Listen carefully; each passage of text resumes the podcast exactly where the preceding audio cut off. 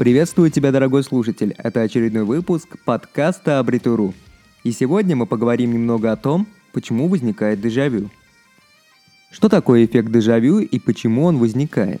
Если вы неоднократно ощущали такое, будто происходящая с вами ситуация уже когда-то давно в прошлом была, то вот это явление и называют дежавю. В общем, дежавю – это такое особое состояние, пребывая в котором человек чувствует, будто текущий момент жизни он уже прожил. Ему кажется, что такая ситуация уже была. Согласно статистике, 9 из 10 людей когда-либо испытывали дежавю. К сожалению, у великих умов нашей планеты до сих пор нет какого-то четкого разумного объяснения для данного явления.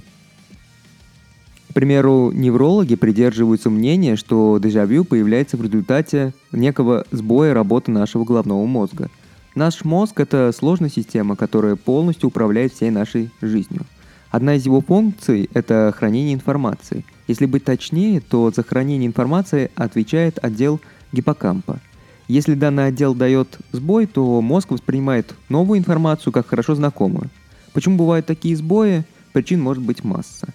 На человека оказывает огромное влияние куча внешних факторов – к примеру, стресс, переутомление, напряжение и даже различные магнитные бури. Довольно часто дежавю связывают со снами. Пока мы спим, наш мозг работает. Он генерирует тысячи различных ситуаций, которые могут оказаться максимально приближены к каким-то жизненным реалиям. По мнению Зигмунда Фрейда, именно так и получается эффект дежавю. Человек когда-то наблюдал сон, который совпадает с реальной жизненной ситуацией – также Фрейд упоминал, что ощущение уже пережитого может э, выступать в роли каких-либо тайных фантазий человека. Есть даже фантастическая теория о том, что каждый из людей проживает много жизней, возможно даже тысячи. После смерти мы не умираем, очищаемся и входим в новую телесную оболочку. Если это действительно так, то можно предположить, что при бесконечном потоке информации человек когда-нибудь встретит похожую или идентичную ситуацию – еще говорят о том, что дежавю – это некий продукт интуиции, то есть работа нашего подсознания.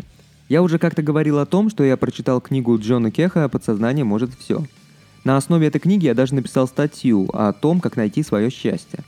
Вообще, если исходить из всего того, что написано в данной книге, то можно сделать выводы, что эффект дежавю – это некая подсказка. Это подсказка, которую человек получает от своего собственного подсознания – то есть человек сталкивается с определенной ситуацией, где нужно принять какое-то решение, а его подсознание подсказывает ему наиболее верное решение. Другими словами, эффект дежавю мы ощущаем вследствие общения нашего подсознания с нами. Как я и говорил ранее, книга сама по себе неплохая, но странная. Она может мотивировать на многое, но исходя из этой книги можно сделать выводы, что дежавю это некий маяк. Это маяк, который может нам напоминать о следующем – Например, что мы представляем из себя гораздо больше, чем мы есть и думаем о себе. Что мы сейчас на правильном пути. Что время, как таковое, не существует, а будущее и прошлое, они едины и едины даже с нашим настоящим.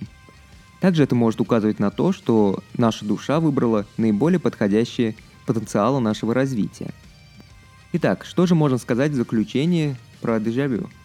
Большинство людей, которые испытывали ощущение дежавю, связывают его с тем, что было когда-то во снах.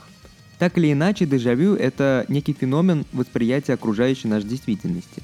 Дежавю напоминает нам некое переживание. Но при этом а, ощущения от него настолько яркие, что мы сразу узнаем эти ощущения.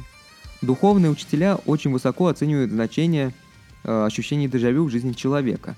Они говорят о том, что это жизненный маяк, что это сигнал свыше, который направляет нас – к слову, существует 7 видов данного ощущения. Итак, давайте же познакомимся с каждым из этих видов. Первый вид – это дежавю. Это то, уже о чем мы с вами говорили много раз. Это некое психологическое состояние, когда человек ощущает, что он уже был в подобной ситуации. Мы не будем заострять на этом внимание. Второй вид – это дежавеку, уже пережитое.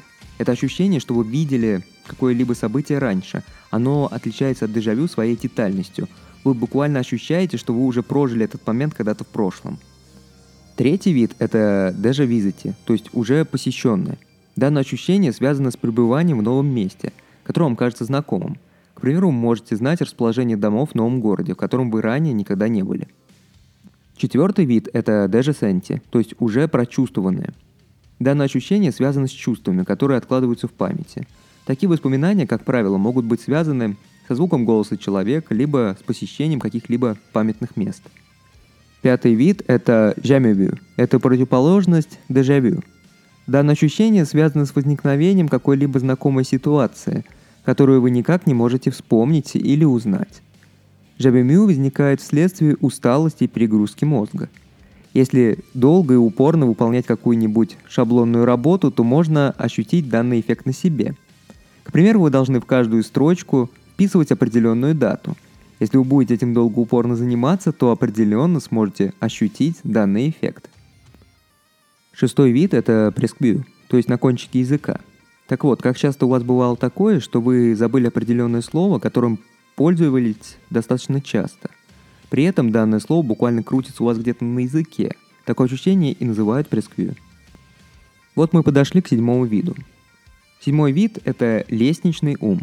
У вас наверняка бывало такое, что после ссоры либо спора вы придумываете какой-то мощный аргумент, который мог бы изменить ход событий.